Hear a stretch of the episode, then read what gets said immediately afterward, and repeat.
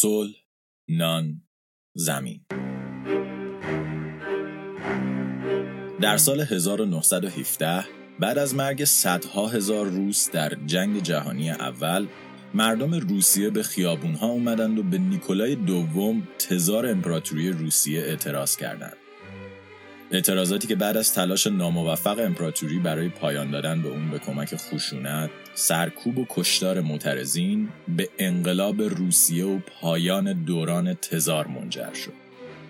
بعد از برکناری نیکولای دوم دولتی موقت قدرت رو به دست گرفت اما محبوب نبودن این دولت باعث شد حزب بلشویک ها علیه دولت موقت کودتا کنه و با حمله به اماکن مهم روسیه مثل کاخ زمستانی سنت پیترزبورگ قدرت رو به آسانی به دست بگیره. رهبری این حزب اکنون در رأس قدرت بود رو یکی از تأثیرگذارترین افراد قرن بیستم بر عهده داشت که با شعاری ساده میلیون ها نفر رو در این مسیر همراه کرد و تاریخ گوشه ای بزرگ از زمین رو برای همیشه تغییر داد. صلح نان زمین صلح به معنای خروج روزها از جنگ جهانی اول نان به معنای پایان قحطی و زمین به معنای اعطای مالکیت زمین های کشور به کارگران و کشاورزان روس با کمک این سه کلمه ولادیمیر لنین کنترل روسیه رو به دست گرفت روسیه را از جنگ خارج کرد و اتحاد کمونیست شوروی رو بر پایه ایدئولوژی مارکسیسم به وجود آورد. اما مخالفین لنین و کمونیسم جنگ داخلی دیگه ای رو در سال 1918 تحت عنوان جنبش سفید راه انداختند و به کمک ارتش سفیدشون تلاش کردند تا قدرت رو از حزب حاکم بگیرند. بلشویکا هم در جواب این حملات ارتش سرخ رو تأسیس کردند و اعتراضات رو در هم کوبیدند. ارتش سرخ بعد از این پیروزی و خیلی زود به یکی از بزرگترین و خطرناکترین ارتشهای جهان تبدیل شد و آوازه اون در سراسر جهان پیچید. در سال 1941 بعد از حمله هیتلر به شوروی ارتش سرخ بار دیگه وارد عمل شد تا از خاک شوروی در برابر حمله دوباره آلمانی ها دفاع کنه. و بعد از تلاش ناموفق آلمانی ها برای فتح مسکو و همچنین شکست در مناطق کلیدی مثل استالینگراد ارتش نازی ها رو عقب و عقبتر برد و در نهایت برلین رو به تصرف خودش درآورد. در سال 1945 سرزمین های نازی ها بین شوروی، آمریکا، انگلیس و فرانسه تقسیم شد و قرار شد تا برلین با وجود قرارگیری در قلمرو روزها به شکل مشترک توسط این چهار کشور کنترل بشه. به این شکل که شوروی بلوک شرقی و سه قدرت دیگه بلوک غربی رو تحت کنترل خودشون داشتن. بعد از پایان جنگ سه قدرت غربی به آرومی فرایند خروج نیروهاشون رو از مناطق جنگی آغاز کردند. ولی در کمال تعجب شوروی نه تنها ارتش سرخ را از منطقه خارج نکرد بلکه به اونها قدرت بیشتری در اکوسیستم جدید داد. روسها بمب اتم آمریکا رو بزرگترین تهدید برای بقای فیزیکی و ایدئولوژیکی خودشون می‌دونستند و در حال استفاده از تنها ابزاری بودند که می‌تونست تا حدی امنیت اونها رو تضمین کنه. یکی از قوی ترین ارتش های جهان که طبق باور جنرال های آمریکایی سربازانش تنها با داشتن یک جفت کفش می‌تونستن هر کشوری رو تسخیر کنن. آمریکا کارت بمب اتم رو رو کرده بود و شوروی یک بار دیگه قوی ترین کارت خودش رو روی حساس ترین نقطه بازی گذاشته بود. ارتش سرخ در برلین. سلام. من رضا حریریان هستم. شما در حال گوش دادن به جنگ های هسته ای هستید. روایتی از جنگ سرد و خطرناکترین سلاح بشریت ساخته شده توسط شاهین جوادی نژاد. قسمت دوم استراتژی ترس.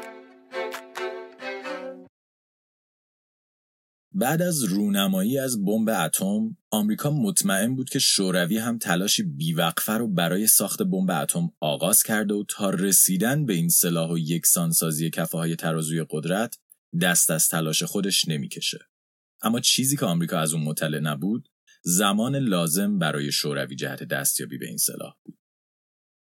در این بازه زمانی ایالات متحده آمریکا در شرایطی طلایی قرار گرفته بود. این کشور بر قوی ترین سلاح جهان انحصاری اختصاصی داشت و بدون هیچ اعمال محدودیتی از طرف جامعه جهانی هر کاری که می‌خواست رو می‌تونست با اون انجام بده. آمریکا می‌تونست تصمیم بگیره بخش تحت کنترل شوروی در آلمان رو با خاک یکسان کنه. پایتخت اونها رو نابود کنه یا حتی به کمک سلاحش کل جهان رو تصرف کنه و هیچکس قدرت و توانایی مقابله با خواستش رو نداشت. به خاطر همین موضوع تعداد زیادی از فعالان سیاسی، نظریه پردازان و حتی افرادی که خودشون رو صلح طلب می‌دونستند معتقد بودند که قبل از پایان این فرصت طلایی و دستیابی شوروی به بمب اتم آمریکا باید از سلاح خودش استفاده و از شر این ابرقدرت خلاص بشه.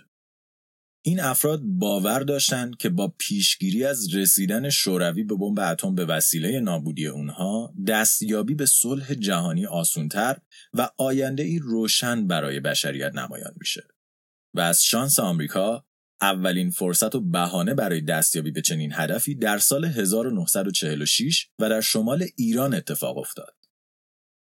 در زمان حمله هیتلر با پیوستن شوروی به متفقین و حضورش در جنگ با نازی ها بقای نظامی این کشور به شدت به کمک های غرب وابسته بود و یکی از اصلی ترین راه های انتقال این کمک ها از طریق راه آهن ایران بود. به خاطر همین موضوع نیروهای بریتانیایی، آمریکایی و شوروی نقاط مختلف ایران رو در اختیار گرفتند و از اون به عنوان یک مرکز انتقال مواد استفاده می‌کردند. بعد از پایان جنگ جهانی دوم نیروهای متفقین فرایند شیش ماهه ترک ایران رو آغاز و به آرومی شروع به خارج کردن نیروهاشون از مرزهای کشور کردند. اما شوروی که دسترسی انگلیسی ها به منابع نفت ایران رو دیده بود خواستار اتفاق و اتحادی مشابه بین ایران و شوروی شد و از خروج از کشور صرف نظر کرد. استالین فرایند خروج ارتش سرخ از ایران رو با تفره رفتن ایران از ورود به چنین توافقی متوقف و استراتژی مشابه برلین رو به بهانه کنترل ناآرامی های مرزهای شمالی ایران به اجرا گذاشت. بعد از تلاش ناموفق آمریکایی ها برای مذاکره، ترومن تصمیم گرفت قدرت سلاحش رو آزمایش کنه و شوروی رو با وعده استفاده از بمب اتم تهدید کرد. بلافاصله بعد از این اتفاق، نیروهای شوروی از خاک ایران خارج شدند و به مرزهای خودشون برگشتند. شاید با خودتون فکر کنید که حتی تصور استفاده از این سلاح امری ترسناک و کاملا خارج از تصوره. اینکه یک کشور آگاهانه دست به کشتاری در این ابعاد بزنه و انسانیت رو به شکل کامل نادیده بگیره کاریه که هیچ کس از پسش بر نمیاد و نباید بیاد ولی نباید فراموش کنید که انسانهای این بازه از تاریخ در دورانی زندگی می‌کردند که مرگ و کشتار بخشی از روتین هر روزه اونها طی ده سال گذشته شده بود. افرادی که تنها چند سال بعد از یکی از مرگبارترین جنگ های تاریخ با جنگی دهها برابر وحشتناکتر و مرگبارتر روبرو شده بودند و پایان این جنگ با مرگبارترین اتفاق تاریخ بشریت همراه شده بود. افرادی که در این دوره به نظریه پردازی می پرداختن افرادی بودند که بیشتر عمر خودشون رو در جنگ گذرونده بودند و یک بمب کمتر و بیشتر اگه پایان جنگ رو به معنای واقعی کلمه به همراه داشت اونقدر براشون تفاوتی نداشت در اون زمان استفاده از بمب اتم اونقدر نزدیک بود که در سال 1947 مارتین لنگسترف از ساعت آخر زمان رونمایی کرد. پروژه هنری که هر سال احتمال وقوع فجایع جهانی که زاده عمل کرده انسان است رو نشون میده.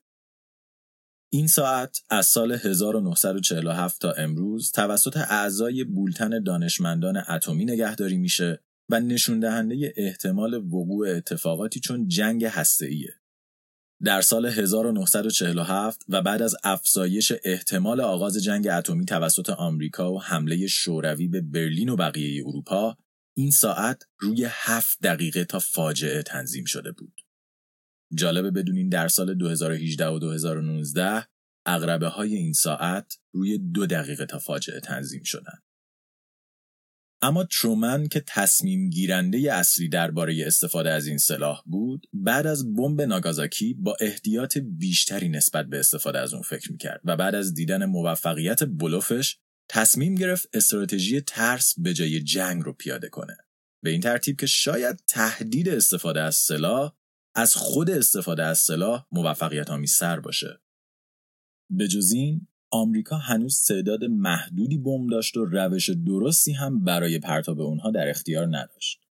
بودجه نظامی آمریکا بعد از جنگ در حال کاهش بود و استفاده از بمب اتم ممکن بود به مجموعه جنگ‌های ادامه داری بین بخش غربی شوروی، اروپا و شرق آمریکا منجر بشه که سالها به طول بیانجامه. اما همزمان با این پوکر جهانی بین آمریکا و شوروی نبرد قدرت کوچیکی داخل آمریکا هم در جریان بود. همونطور که گفتیم بودجه نظامی آمریکا بعد از پایان جنگ جهانی دوم کاهش پیدا کرد. برای همین بخش های مختلف ارتش برای بقا با هم درگیر بودند. در دنیای اتمی نیروی هوایی ارتش ایالات متحده آمریکا به خاطر توانایی حمل بمب‌ها بیشترین بودجه رو در اختیار داشت و باعث شده بود بخشهایی مثل نیروی دریایی با کاهش شدید منابع و حتی خطر نابودی روبرو بشن.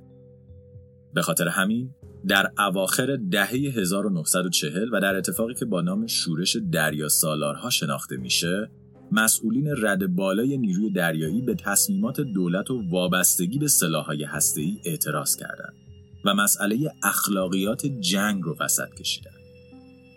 در این شورش دریا سالارها مدعی شدند که استفاده از بمب اتم کشتار جمعی محسوب میشه و در تضاد با ارزش‌های آمریکاست. اونها خواستار این بودند که استفاده از بمب تا جای ممکن ممنوع بشه و آمریکا دوباره به روش‌های کلاسیک مقابل با دشمن برگرده.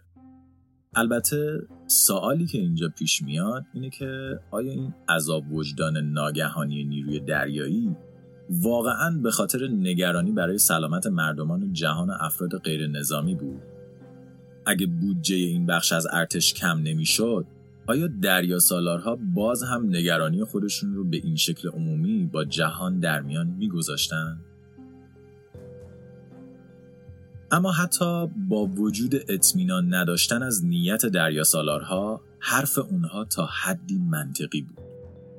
استالین فردی خطرناک بود و تهدیدی برای جهان به شمار می‌رفت ولی حتی اگه استالین در مسیر تبدیل شدن به هیتلر بعدی قرار می گرفت و امنیت جهانی رو به خطر مینداخت آیا منطقی بود که به توصیه تئوریسین ها روشنفکرای آمریکایی مردمان بیگناه شوروی جون خودشون رو به خاطر پیشگیری از حادثه بزرگتر از دست بدن شاید بد نباشه برای درک بهتر این موضوع به بازی ذهنی قطار بپردازیم. هرچند کلمه بازی ممکنه یکم برای این آزمایش نامناسب باشه. این آزمایش معروف در فلسفه اخلاق از شما می‌خواد تصور کنید راننده یک قطار هستید که پنج نفر در مسیرش قرار گرفتند و حرکت قطار با سرعت فعلی به مرگ همه این پنج نفر ختم میشه. شما در نقش راننده می‌تونید مسیر حرکت قطار رو عوض و اون رو به یه خط دیگه هدایت کنید. ولی در اون خط هم یک آدم دیگه در مسیر قرار گرفته که با این تغییر مسیر کشته میشه. اگه شما در این شرایط باشید چی کار می‌کنید؟ آیا حاضرید مسیر رو تغییر بدید تا جون پنج انسان دیگر رو نجات بدید؟ آیا می‌تونید عمدن باعث مرگ انسانی بیگناه بشید؟ حتی اگه در راه هدفی درست باشه آزمایش قطار مدل های مختلفی داره و به شکل های متفاوتی می‌تونه در ذهن اجرا بشه ولی در بازی پیچیده جنگ سرد در یک سمت نابودی جهان و در سمت دیگه نابودی مردم یک کشور قرار داشت و روشنفکران آمریکا می‌خواستن تا دولت قبل از دیر شدن مسیر درست رو انتخاب کنه. اما قضیه حتی پیچیده تر از این حرفا بود. تا حالا و در دو بمب قبلی توجیه آمریکا این بود که ژاپن در حال کشتن نیروهای آمریکایی بود و کار آمریکا دفاع از خودش نیروها و امنیتش به شمار می‌رفت. ولی اگه آمریکا بدون هیچ دلیلی شروع به بمباران شوروی می‌کرد عملا کشتار جمعی رو علیه ملت و دولتی که روی کاغذ هیچ کاری با اونها نداشت آغاز کرده بود. هرچقدر هم دورنگاه این عمل مثبت و نیت نهایی خیرخواهانه تلقی می‌شد. یا به عبارتی و اونطور که نیچه گفته بود در نبرد با حیولاها باید مراقب بود که خود به حیولا تبدیل نشویم. آمریکایی ها تا چند سال آینده به خاطر همین موضوع ترس از قضاوت های ملی و بین المللی از استفاده از بمب اتم تفره رفتند و در فرصت های مختلف تنها به تهدید شوروی بسنده کردند. اما هر پوکر بازی می‌دونه که یکسان نگه داشتن شیوه بازی بعد از مدتی به رو شدن دست برای حریف ختم میشه. و این اتفاق در سال 1948 برای دولت هری ترومن افتاد.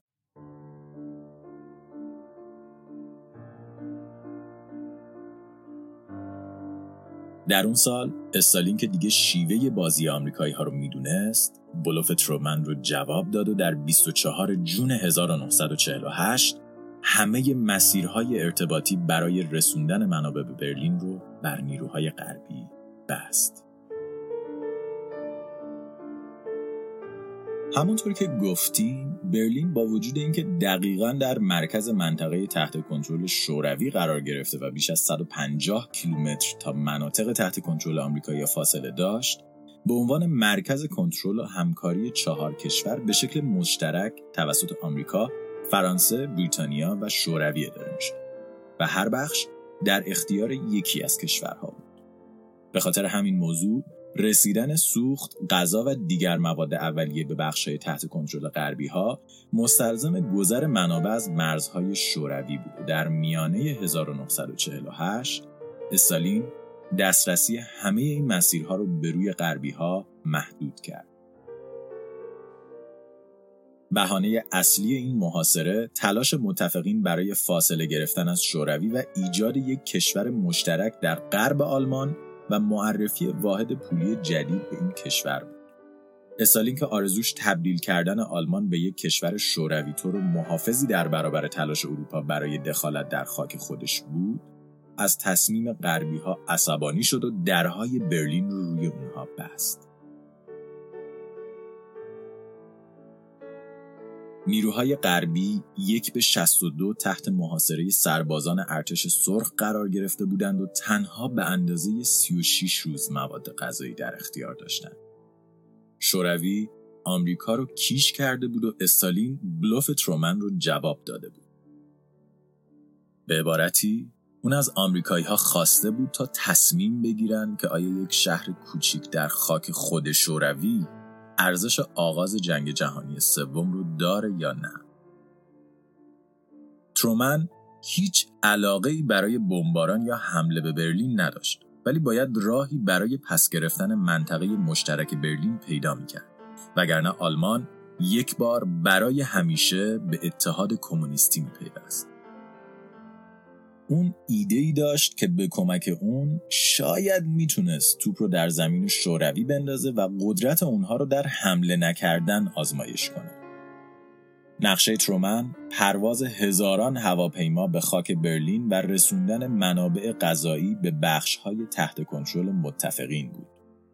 نیروی ضد هوایی شوروی قدرت زیادی نداشت و به جز این آمریکا بدون رسوندن آسیب به نیروهای شوروی فعالیت می‌کرد و روی کاغذ هیچ کار اشتباهی رو انجام نمی‌داد.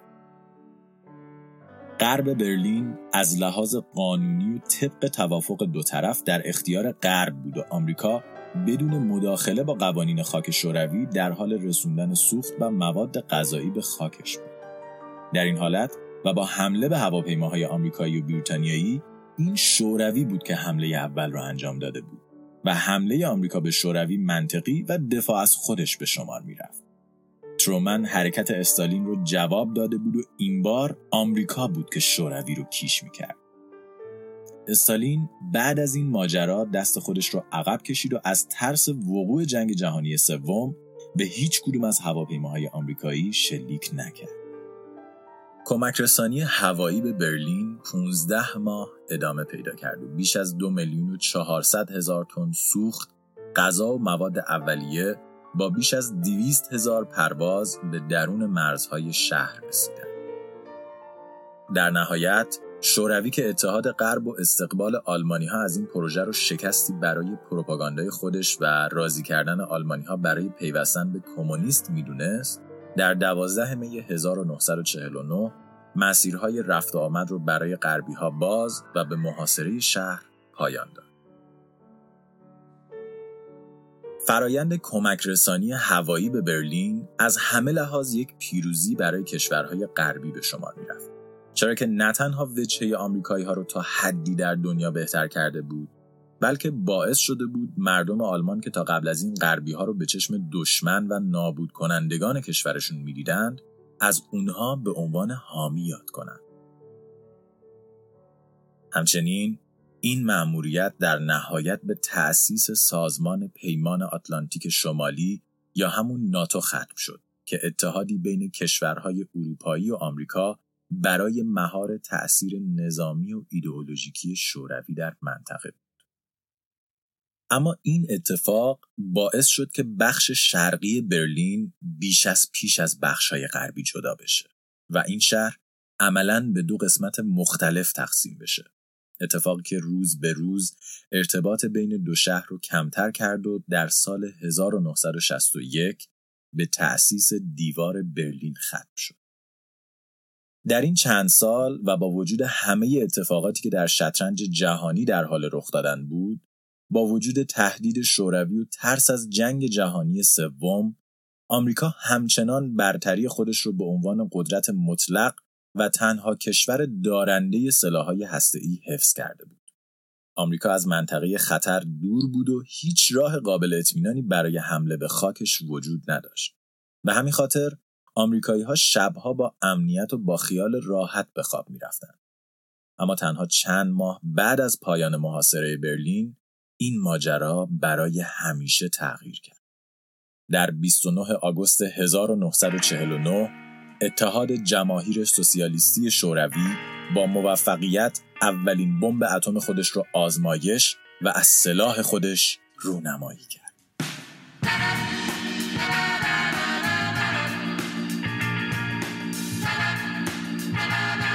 دوران امپراتوری هسته‌ای آمریکا برای همیشه به پایان رسیده بود و یک اشتباه کوچیک می‌تونست به معنای جنگی هسته‌ای و پایان جهان باشه.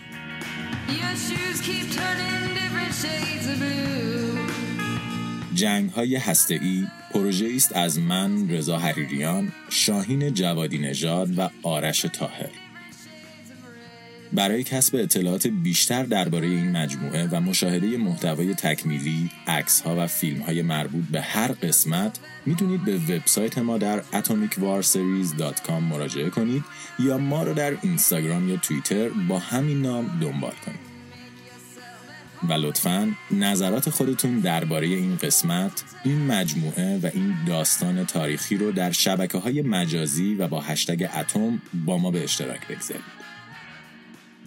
مرسی از همه کسانی که در ساخت این مجموعه همراه ما بودند و همچنین تشکر ویژه از شما که این مجموعه رو خریداری کردید و به شکل قانونی به اون گوش دادید. جنگ های هسته پروژه‌ای کاملا مستقل از من، شاهین و آرشه که بیش از 100 ساعت زمان برای ساخت اون سپری شده.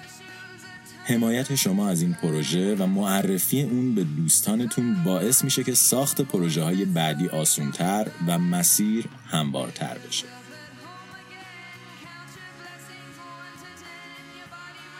تمامی اطلاعات و موضوعات این قسمت بر اساس رخدادهای واقعی بودند که در بین سالهای 1945 تا 1963 در جهان و در جریان جنگ سرد میان آمریکا و شوروی اتفاق افتاده. منابع اصلی برای این مجموعه کتاب های یک دقیقه تا نیمه شب نوشته مایکل داگز پیروزی در جنگ هسته‌ای نوشته میچیو کاکو نبرد اطلاعاتی نوشته توماس پاورز و تاریخچه جدید جنگ سرد نوشته جان لوئیس گادیس هستند و برای اطلاعات بیشتر درباره موضوعات مطرح شده در این قسمت می‌تونید به اونها مراجعه کنید.